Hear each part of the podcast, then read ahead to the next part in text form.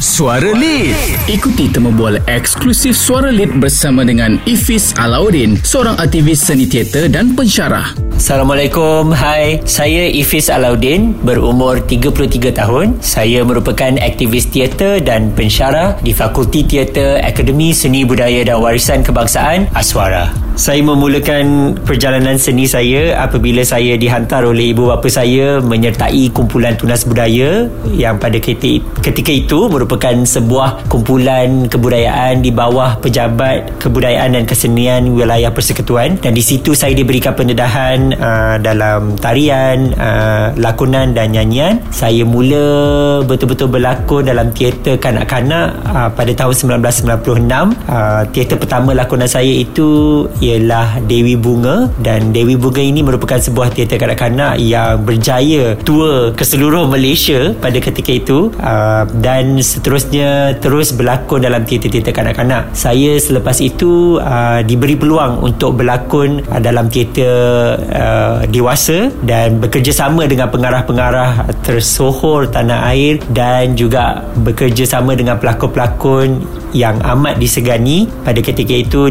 dan uh, saya berpeluang untuk berlakon dalam beberapa buah TVC atau iklan TV uh, dan uh, saya terus berlakon sehingga saya tamat sekolah menengah. Habis saja sekolah menengah saya menyambungkan pengajian saya di uh, Aswara. Saya mengambil jurusan diploma seni teater. Um, di situ saya belajar secara profesional tentang ilmu teater teater bukan saja berlakon tetapi saya diberi pendedahan untuk menguruskan produksi mengarah teater dan juga menjalankan tanggungjawab sebagai sinografer yang merupakan seorang pengarah artistik untuk sebuah pementasan teater Setelah tamat pengajian Saya mengambil uh, gap year Satu tahun uh, dan bekerja secara freelance. Dan semasa kerja freelance itu saya uh, banyak menimba ilmu dan pengalaman dan juga berlakon juga membuat kerja-kerja sinografi untuk beberapa produksi di Istana Budaya dan KL Pack habis saja satu tahun gap year tu saya telah menyambung pengajian saya ke Middlesex University London United Kingdom dalam uh, theatre art seni teater juga. Dan di sana bermulalah uh, perjalanan seni saya yang baru di negara orang. Dan di sana banyak membuka mata saya mengenali, menghargai dan meraihkan uh, seni. Bukan saja seni teater tapi pelbagai uh, jenis seni persembahan. Apabila berada di sana, uh, saya banyak mengikuti bengkel-bengkel seni persembahan, uh, seni lakon, seni tari dan sebagainya. Untuk uh, mendapatkan duit lebih untuk saya pergi tengok uh, persembahan di sana. Saya bekerja secara sambilan di sebuah restoran Malaysia. Sepanjang saya belajar uh, ijazah sarjana muda ini. Setelah tamat pengajian ijazah sarjana muda seni teater di Middlesex University. Saya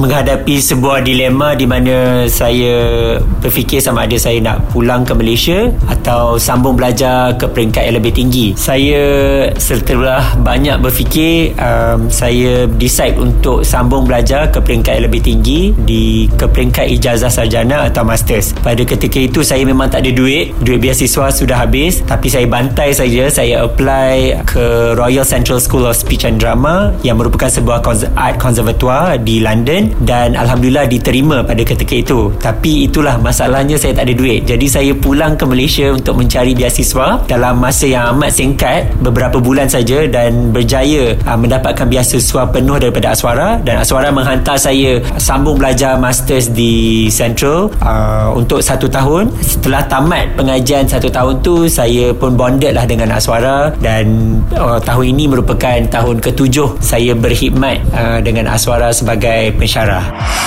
kalau bercakap tentang cabaran ni banyaklah sudah tentu. Dan setiap field tu ada cabarannya tersendiri. Kalau kita nak borakkan tentang cabaran saya belajar di luar negara sudah tentu kewangan kerana exchange rate yang tinggi. Jadi saya perlu berfikir banyak kali untuk kalau nak spend. Jadi saya telah bekerja secara sambilan uh, pada waktu malam untuk menampung uh, pengajian saya dan kehidupan saya di sana. Saya menggunakan gaji saya daripada menjadi seorang waiter ni untuk menonton persembahan di sana dan uh, menyertai uh, bengkel-bengkel seni di sana juga membeli barang-barang keperluan harian. Tetapi ultimately pada fikiran saya apabila seseorang itu atau anda masuk dalam bidang seni ni anda akan menerima satu reaksi satu macam lah daripada mungkin ibu bapa atau orang sekeliling anda. Kerana seni itu tidak dipandang tinggi. Uh, rata-rata uh, yang faham seni itu uh, berlakon dekat TV saja kan.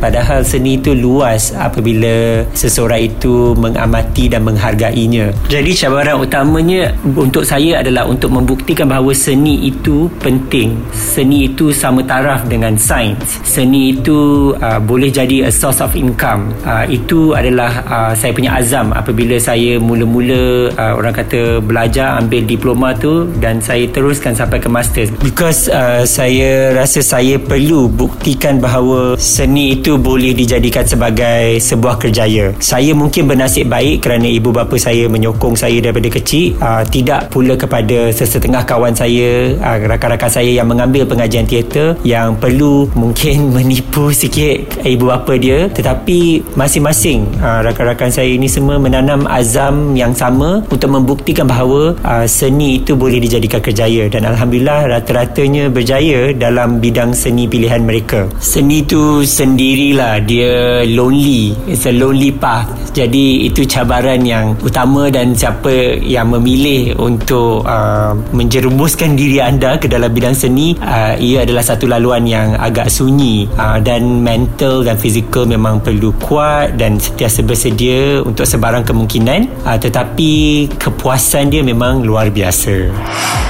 Allah yarham ayah saya dan ibu saya yang mendorong saya berkecimpung dalam bidang seni dan Alhamdulillah seperti yang saya cakap daripada awal dia orang yang masukkan saya dalam kelas penyanyi, menari, berlakon ni sampai kebesarlah saya meneruskan minat saya dalam bidang seni ini. Dan apabila saya uh, buat persembahan mereka adalah antara penonton yang paling setia yang sentiasa hadir ke mana-mana saja produksi yang saya terlibat. Sudah pasti pandemik COVID-19 ini telah menjejaskan banyak industri dan industri seni antara satu salah satu industri yang amat terjejas di pandemik ini. Uh, tetapi saya melihat semangat uh, penggiat seni terutama penggiat seni teater itu tidak uh, mudah luntur dan dekat sudah 2 tahun ini saya melihat uh, penggiat teater masih meneruskan uh, minat dan kecintaan mereka terhadap seni teater. Uh, walaupun kita tidak dapat mementaskan uh, persembahan di atas pentas di hadapan uh, penonton secara langsung uh, ramai pembikin-pembikin teater mencari alternatif untuk meneruskan dan menyemarakkan cinta teater ini dalam uh, medium virtual. Dan banyak sebenarnya daripada tahun lepas hingga ke tahun ini teater-teater yang dilakukan dalam talian. Sama ada live atau pre-recorded demi menyemarakkan uh, seni teater itu dan agar teater itu tidak mati walau apa jua yang berlaku. Pandemik atau tak ada pandemik the show must go on pengertian demi budaya bagi saya budaya itu adalah satu norma untuk masyarakat manusia dan budaya ini boleh dilihat dalam seni. Saya tak kira lah seni muzik seni lakon seni tari dan sebagainya. So bagi saya demi budaya saya teruskan minat saya dan cinta saya terhadap teater walaupun dalam keadaan pandemik ini mencari ruang dan peluang untuk terlibat dalam mana-mana saja produksi. Uh, dan Alhamdulillah selama dekat 2 tahun pandemik ini saya telah terlibat dalam beberapa buah teater virtual baik sebagai pembimbing, pengarah atau pelakon. Uh, dan sebab saya rasa demi budaya dan untuk budaya tidak mati saya perlu teruskan. Terus buat apa yang saya cinta apa yang saya tahu untuk generasi yang akan datang.